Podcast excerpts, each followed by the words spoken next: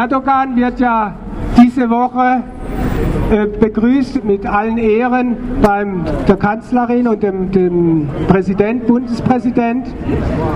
Und das ist ein Skandal, dass solche Leute, solche faschistische Regime hier Besuch machen können mit allen Ehren und ihre wirtschaftliche Hilfe, ihre Militärhilfe, ihre diplomatische Hilfe hier auffrischen, ausbauen können und so menschenverachtend in ihrem Land umgehen.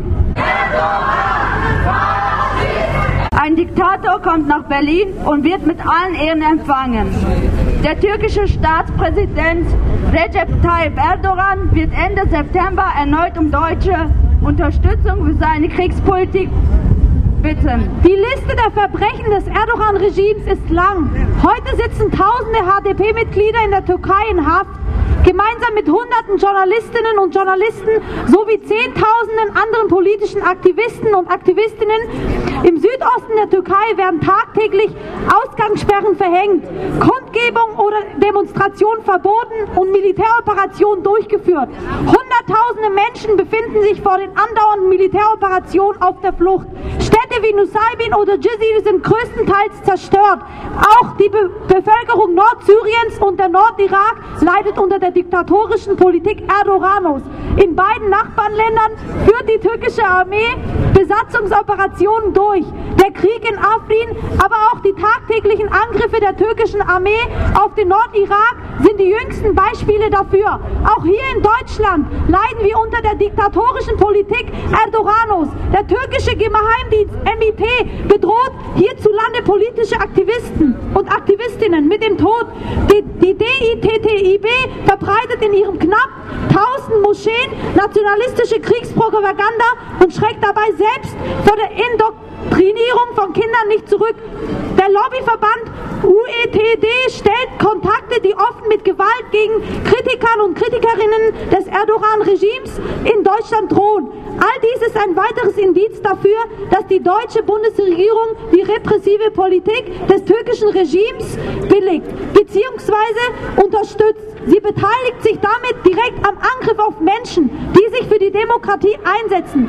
Ob in der Türkei oder hier in Deutschland. Unseren Protest gegen den patriarchischen Herrscher Erdoganus verstehen wir damit auch als Protest gegen zunehmenden Rechtsdruck hier in Deutschland. Wir akzeptieren nicht, dass die deutsche Bundesregierung in unserem Namen einen Diktator willkommen heißt und seine Politik damit legitimiert. Das wollen und können wir nicht mit unserem Gewissen vereinbaren. Wir werden Erdogan und der deutschen Bundesregierung Ende September zeigen, dass Diktatoren ihren Tee nicht in Berlin, sondern vor dem Internationalen Strafgerichtshof in Den Haag trinken. Ticket nach Den Haag statt Tee in Berlin. Schluss mit der Zusammenarbeit mit dem Erdogan-Regime. Keine Militärhilfe, keine diplomatischen Beziehungen zur Türkei. Weg mit dem PKK-Verbot. Freiheit für Abdullah Öcalan. Hoch die internationale Solidarität! Hoch die internationale Solidarität! Seit uns mit einem Schweigen des Westens, insbesondere Deutschland, gegenüber einem Zustand des Krieges, der Vertreibung, Zerstörung, Flucht, Ausbeutung, Folter und des Angriffs in der Türkei konfrontiert. Seit Juni 2015 befindet sich die Türkei in einem ständigen Ausnahmezustand. Damals zog die Partei der Völker, die HDP, in das türkische Parlament ein und stellte den Anspruch alleiniger Herrschaft Erdogans in Frage. Zwölf Städte, die die Demokratische Partei der Völker mehrheitlich unterstützt haben, wurden bombardiert, die Menschen vertrieben und die vielfältige Bevölkerungszusammensetzung wurde durch die Ansiedlung fremder, teilweise islamistischer Gruppen zerstört. Nach Schätzung wurden damals über 500.000 Menschen vertrieben und mehrere Tausende getötet. Seit Juni 2015 steckt die Türkei in einer Krise, die genutzt wird, um Erdogans Macht und die seiner Partei für Gerechtigkeit und Aufschwung der AKP aufzubauen. Das Schweigen des Westens zu dieser gesellschaftlichen Krise in der Türkei ist schwer zu ertragen. Denn die Regierenden in der Türkei berufen sich auf die Gestaltung einer türkischen Nation unter dem Leitprinzip, ein Staat eine Flagge, eine Sprache und eine Nation. Alles pluralistische, multiethnische, multireligiöse wird damit abgelehnt. Es wird ein Staat geformt, der insbesondere versucht, eine männliche Hegemonie, also eine Vorherrschaft des Mannes des Patriarchats aufzubauen. Spezialeinheiten, die damals 2015 mehrheitlich kurdische Städte zerstörten und Menschen umbrachten, schmierten an den Wänden, dass sie Recep Tayyip Erdogan lieben würden und den Feind mit der eisernen Faust zerschlagen würden.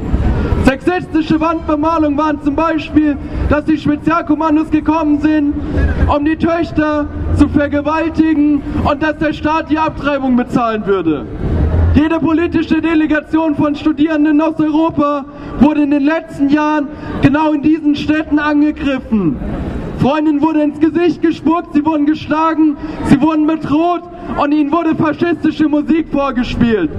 Familien, die die Delegation aufgenommen haben, wurden verfolgt und teilweise inhaftiert.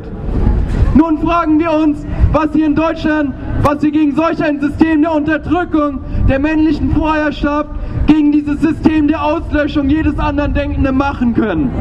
Und sollte klar sein, dass Deutschland heute Kriegswaffen im Wert von 60 Millionen jährlich in die Türkei liefert. Anfang Oktober wird der deutsche Wirtschaftsminister Peter Altmaier mit einer Wirtschaftsdelegation in die Türkei reisen, um die Partnerschaft mit der Türkei weiter auszubauen.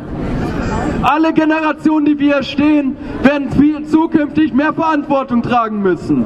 Es liegt auch in unserer Verantwortung, eine Antwort auf die Kriege und die ökologischen Zerstörungen weltweit zu finden. Diese haben erst das System Erdogan durch die Millionen Vertriebenen so viel Macht ermöglicht. Heute sieht es nicht so aus, dass Europa seine Festungen, seine Grenzen weiter öffnen wird, um die Türkei mit wirklich ernst gemeinten humanistischen Forderungen unter Druck zu setzen.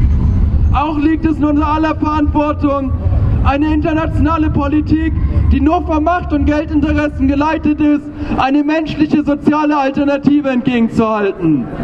So wird auch Deutschland wirtschaftlich nicht von der Türkei ablassen, da diese geografisch die Brücke zu den asiatischen Märkten darstellt und sich mehr als 7000 deutsche Firmen in der Türkei befinden. Diese Verantwortung, die wir alle haben, für eine gerechte und humanistischere Welt einzutreten, sollten wir alle ernst nehmen. Wir sollten uns zur Aufgabe machen, fragend und solidarisch gemeinsam voranzuschreiten. Weg mit dem Verbot der PKK, hoch die internationale Solidarität. Erdogan ist ein Mörder und Faschist!